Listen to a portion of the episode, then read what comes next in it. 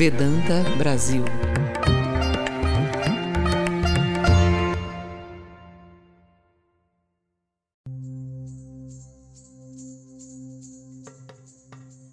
Olá, amigos do Vedanta Brasil, nosso podcast. Hoje traremos uma publicação da nossa revista Vedanta, que é uma publicação trimestral editada pela editora Vedanta, e você pode encontrar a assinatura desta revista no site livrariavedanta.com.br. O artigo de hoje, publicado nesta revista, é do Swami Madhavananda e chama-se A Necessidade do Mundo Moderno. Vamos a ele. De tempos em tempos, têm surgido sábios em diversas partes do mundo, particularmente na Índia que trazem uma e outra vez diante de nossos olhos a unidade subjacente ao universo. Mas tal é nossa inclinação ao mal, tal o nosso esquecimento, que não temos prestado o necessário respeito a esses grandes ensinamentos. Desde uma época tão remota quanto a do Rig Veda, um grande sábio realizou nas profundezas de seu coração a verdade eterna e proclamou-a em linguagem inequívoca. A verdade é uma. Os sábios chamam-na por diversos nomes. Ora, essa é a verdade, e não poderia ser expressa de forma mais simples nem mais direta. Mais ainda, que a mesma verdade tenha sido reiterada em diversos lugares, em diferentes línguas e modos, ainda assim vemos o presente estado de coisas no mundo. Gautama Buda deu sua maravilhosa vida de pureza e renúncia em prol deste mundo. Ofereceu seus sublimes ensinamentos a todos. E, no entanto, vemos como as lutas não desapareceram do mundo. Cristo fez o mesmo. Ele também deu sua vida na cruz, mas seus nobres ensinamentos não foram seguidos como deveriam. Da mesma forma, Outros grandes profetas e santos expressaram a eterna verdade em lindas palavras. Entretanto, vemos que este mundo ainda não é um lugar apropriado para as pessoas decentes viverem. Agora mesmo, diante de nossos olhos, há frequente derramamento de sangue entre irmãos, e, no entanto, achamos que vivemos em um mundo civilizado. Parece-me que o tempo urge para que prestemos a devida atenção àquelas grandes verdades expressas pelos videntes do mundo em diferentes épocas e de tentar ver onde está o erro. Isso porque, em nenhuma época da história do mundo, houve maior necessidade de unidade, paz e ação conjunta pela melhoria geral do que hoje, pois atualmente nossas necessidades têm se multiplicado nossos desejos aumentaram exponencialmente e tentamos explorar a ciência ao máximo para satisfazê-los.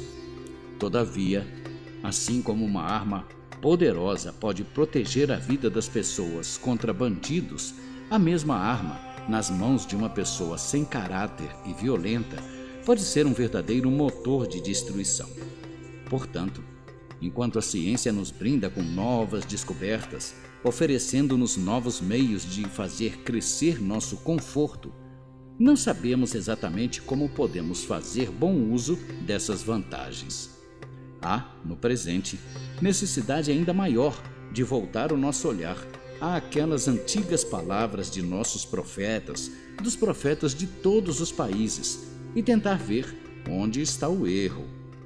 Em nossa era, Sri Ramakrishna deu expressão àqueles nobres pensamentos que eram repetidos frequentemente na Índia antiga. Esse é o propósito pelo qual grandes personalidades encarnam-se no mundo. Elas selecionam, da tradição espiritual, aquelas joias que melhor se adaptam aos requisitos dos tempos modernos, a fim de remover nossos obstáculos e sofrimentos e levar-nos de forma mais rápida à paz e à bem-aventurança. Sri Ramakrishna esteve perfeitamente consciente das condições do meio em que nasceu e nos deixou sua bela mensagem de unidade de todas as crenças. Não somente isso, por meio de sua gloriosa vida de divino êxtase, demonstrou como cada indivíduo, homem ou mulher, deveria viver aqui, a fim de alcançar o máximo benefício da vida humana. As necessidades físicas podem ser satisfeitas em qualquer nascimento. Provavelmente, os animais podem desfrutar dos prazeres dos sentidos de forma muito mais intensa do que os seres humanos conseguem. Então, cabe ao homem conhecer algo mais elevado, algo mais nobre, algo que valha a pena.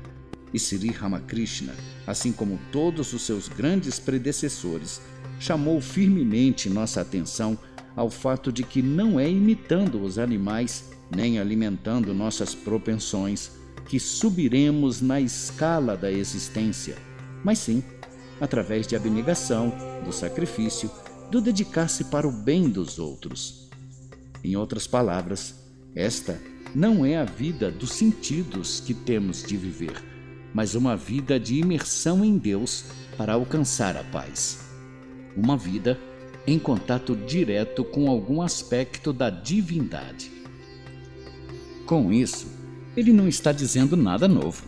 A filosofia Vedanta, que representa a essência dos Vedas e que é pregada há milhares de anos, estabeleceu as verdades fundamentais das quais todas as escrituras e ensinamentos das diversas religiões têm sido explicações, por assim dizer.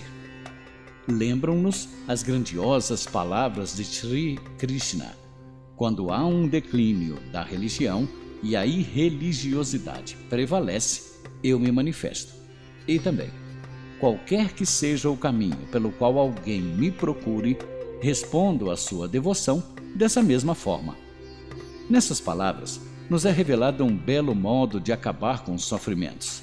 Sri Ramakrishna não era limitado aos livros e de fato não se importava com eles, exortou-nos por meio de sua realização direta a não nos preocupar com as coisas do mundo, mas a encontrar nessa relação com Deus.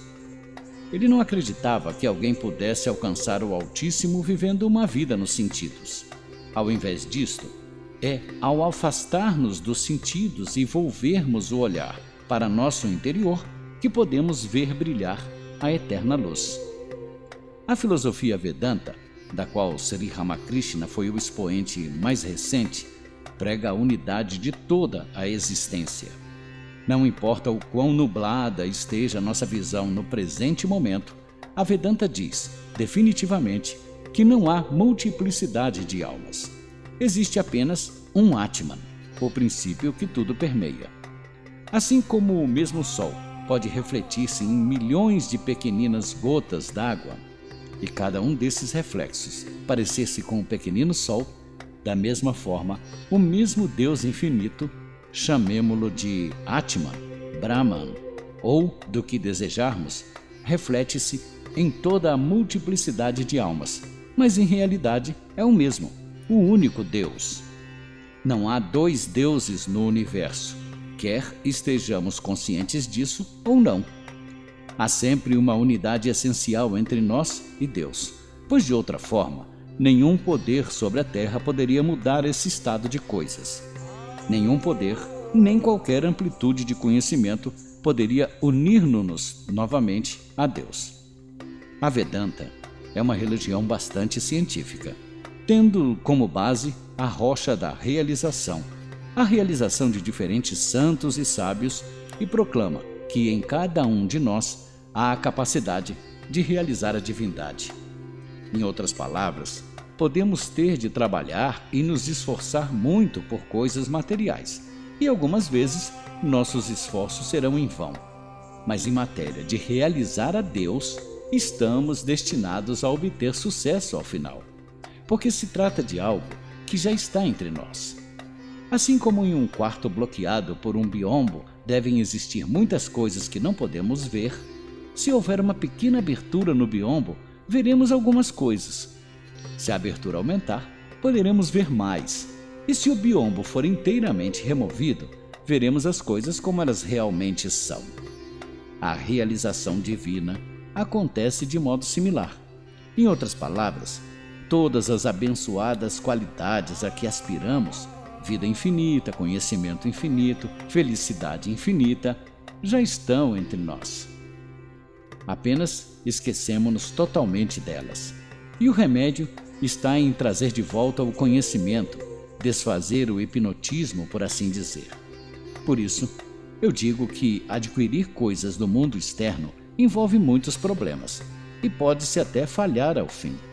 Mas com respeito à realização interna, à realização de nossa própria natureza, o resultado certamente virá. Portanto, se temos real sensibilidade para nossa condição crítica, se não estamos satisfeitos com a situação presente das coisas no mundo, se realmente queremos melhorar as condições que ora existem, cabe a nós reconsiderar cuidadosamente nossa posição e ver onde erramos. A Vedanta declara que é ao separar por ignorância as coisas e as pessoas, erguer muros de divisão entre uma classe e outra, entre uma nação e outra, que sofremos tanto. Considere-se o caso das duas últimas grandes guerras, por exemplo. O que causou? A ideia de separação, causada pela ignorância. Cada nação pensava que sua existência estava em jogo, que sem tal ou qual posse não poderia sobreviver no mundo. Então vieram essas guerras e o estado do mundo não mudou nada, mesmo agora. A Vedanta pergunta: onde em seu exterior você busca a felicidade eterna, paz eterna, conhecimento eterno? Mesmo que continue a fazê-lo, você realmente pensa que conseguirá obtê-las em algum momento? Portanto, para alcançar a verdadeira paz, a Vedanta pede-nos que voltemos o nosso olhar para o interior. Ao invés de desperdiçar nossas energias tentando adquirir riquezas que duram somente uns poucos dias? Ou adquirir um pouco de conhecimento livresco que dificilmente aumentará nosso real conhecimento? A Vedanta pede-nos que mergulhemos dentro de nós mesmos para tentar descobrir o que há ali. Diz que, assim como o servo almiscareiro vagueia em busca do odor maravilhoso que sente, mas não o encontra em parte alguma, porque o odor emana dele próprio, da mesma maneira, vagamos aqui e ali em busca de pequenos prazeres deste ou daquele sentido, simplesmente por não conhecer a real fonte da alegria que nos impulsiona dessa forma enlouquecedora. Assim, o caminho apropriado para alcançar paz, felicidade, luz e conhecimento é voltar o olhar para dentro, sermos introspectivos e ver o que já está ali em nosso interior. Nesta era extremamente materialista, Sri Ramakrishna provou com sua vida extraordinária que as afirmações das antigas religiões não são falsas. Pelo contrário, são literalmente verdadeiras. Aqueles que leram sobre a maravilhosa vida de Sri Ramakrishna sabem como ele, por meio de diversos caminhos, chegou à mesma verdade a unidade da divindade. E como, imbuído com o conhecimento que vem da realização, proclamou que a verdade é uma só, ainda que os sábios a chamem por vários nomes.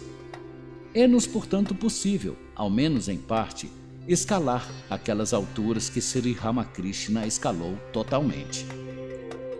A primeira coisa necessária é um grande anseio pela verdade, pela real bem-aventurança.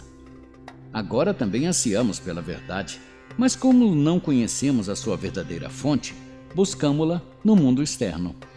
Sri Ramakrishna, como um ser iluminado, observou que tal felicidade não pode durar muito, que a morte é o terminal onde devemos despedir-nos de todas as coisas terrenas e que, a menos que obtenhamos aqui algo que nos permita ignorar o clamor do mundo moderno e nos tornar livres, a real felicidade, a verdadeira paz e o verdadeiro conhecimento jamais poderão chegar a nós. Uma vez que tenhamos esse anseio, precisamos ter perfeita sinceridade. Essa é a principal condição. Podemos ter nascido pouco favorecidos na escala social, podemos não ter qualquer conhecimento livresco ou riqueza material. Mas se possuímos essa verdadeira sinceridade, se temos uma sede real de paz e felicidade, estas virão a nós através da realização de Deus. Em outras palavras, se trilharmos com sinceridade o caminho traçado pelos grandes profetas do mundo, poderemos atingir aquela verdade eterna que eles próprios alcançaram. Outra coisa que Sri Ramakrishna dava grande ênfase como meio para a realização era o desapego, o desconectar-se da luxúria e da ideia de posse. Um dos Upanishads menciona: o que quer que exista no mundo deve ser coberto com Deus. Em outras palavras, em vez de considerar a diversidade de criaturas apenas corpos físicos separados por milhares de divisões, devemos ver a unidade que está por trás de todos eles, a unidade de Deus.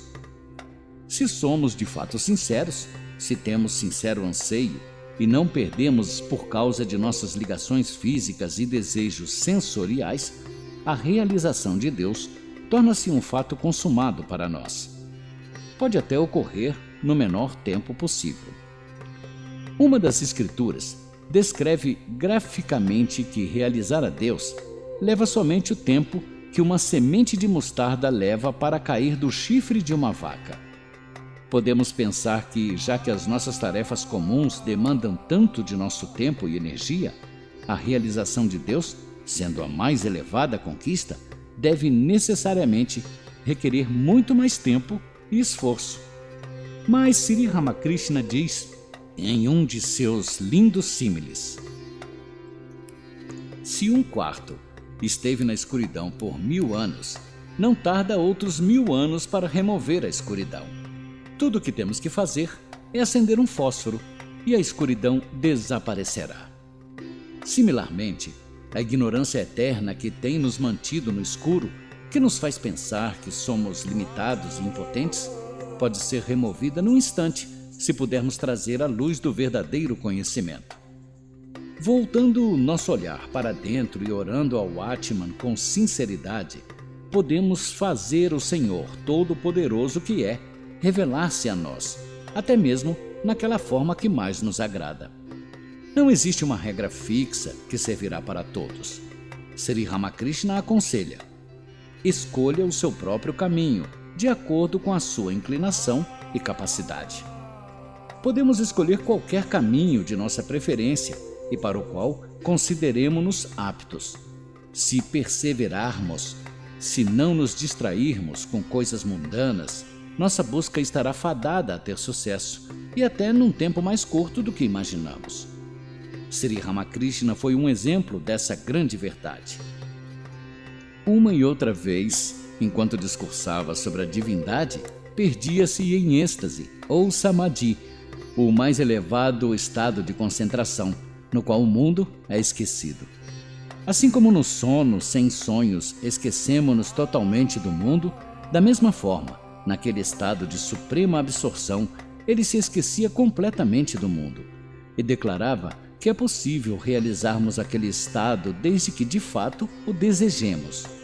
Dizia que Deus escuta todas as nossas preces, não importa o quão silenciosamente proferidas, e que mais cedo ou mais tarde ele se revelará a nós de acordo com a nossa dedicação. Recebemos assim uma mensagem de grande esperança e coragem. Não precisamos pensar de nós mesmos como seres desprezíveis ou inferiores temos de banir essas palavras de nosso dicionário. Somos nós mesmos que damos importância demasiada ao pecado. Nós somos filhos de Deus e não podemos ser pecadores. O verdadeiro pecado é chamarmos-nos de pecadores. Essa é a atitude correta, segundo a Vedanta. Se realmente aspiramos à verdade, temos que adotar como base a unidade fundamental de Deus. E com esse conhecimento, podemos nos dirigir corajosamente ao mundo para servir a humanidade de diversas maneiras. Assim, ocorreu nas vidas grandiosas de Cristo e Buda, por exemplo. O aspecto humano de suas vidas desapareceu completamente e só a divindade permaneceu. Mas essa faculdade de alcançar a união com Deus não termina neles. De fato, podemos realizar por nós mesmos a eterna unidade com Deus e traduzi-la em serviço à humanidade. Esse é o segredo do enorme poder dos Cristos e Budas do mundo. Como um homem comum pode mover até mesmo uma montanha? A unidade essencial com a divindade é o segredo dessa força. No oceano existem pequenas ondas, e cada onda é diferente das demais. Mas quando a onda perde sua pequena identidade, funde-se ao oceano e torna-se o próprio oceano. Da mesma forma, nós, que consideramos a nós mesmos como almas pequenas, podemos dissolver o nosso ego no grande oceano da divindade, um substrato que está sempre por detrás de nós, do qual podemos reemergir com poderes sobre-humanos. Naquele momento, ainda que fôssemos ignorantes antes, transfiguramo-nos em sábios. Então, nossas palavras terão poder suficiente para mover montanhas. Portanto, não importa o quão pouco propícias as atuais circunstâncias pareçam ser, jamais devemos perder nossa coragem. Ao contrário, lutemos mais e mais. Aqueles períodos em que lutamos por pequenas coisas sem conhecer a fonte da verdadeira paz perderam-se. Entretanto, até mesmo um pequeno esforço para realizar nossa verdadeira natureza está repleto das maiores consequências para nós e para os outros, pois auxilia milhares de almas cansadas a cruzar este oceano de sofrimento. Portanto, rogo a todos, alcancem o conhecimento que vem da realização de seu próprio ser. E, com a visão inspirada de um sábio rishi, venham para o mundo e tentem remover o sofrimento que se vê em toda parte. Através de vocês serão feitas coisas maravilhosas. Mas até que venha esse momento abençoado, não esmoreçam suas energias. Consideremos que outros concluíram seus papéis no mundo e somente a nós ainda resta fazer a nossa parte nessa grande tarefa. Com essa crença e com firme fé em nós mesmos como filhos do Altíssimo, eternamente unidos a Ele, que nos dediquemos a melhorar as condições do mundo. Encontremos primeiramente a Deus em nós mesmos, e dessa realização virá infinito poder poder que moverá o mundo. Somente assim nossos olhos serão iluminados e seremos capazes de ver a grandeza das Escrituras de todas as crenças, deixando de interpretá-las de maneira equivocada. Portanto, enquanto houver alguma vida, façamos um esforço determinado para realizar o grandioso Deus que já está unido a nós, que nunca esteve longe de nós. Em seguida, que possamos compartilhar os resultados, os êxitos, com todos na face da terra. Que todos nós estejamos prontos, como Buda, a dar nossas vidas até mesmo por um carneirinho, sentindo que não há diferença entre nós e o carneirinho. Deus estará dentro e fora de nós. Até o sofrimento desaparecerá. Tudo será como um espetáculo divino do qual nos cabe apenas participar. Possa Deus ajudar-nos a alcançar isto nesta mesma vida. Possa Ele nos dar a necessária paciência e perseverança, pureza e determinação para realizar este objetivo. Que através de Sua infinita graça possamos ser instrumentos para ajudar na remoção dos sofrimentos deste mundo da melhor forma possível, para que sejam eliminadas para sempre e não apenas temporariamente aliviadas. Muito obrigado, amigos, por mais essa audição do nosso podcast. Como eu disse ao início, este é um artigo da revista Vedanta, uma publicação trimestral da editora Vedanta, e você pode encontrar a assinatura no site livrariavedanta.com.br. Até a próxima!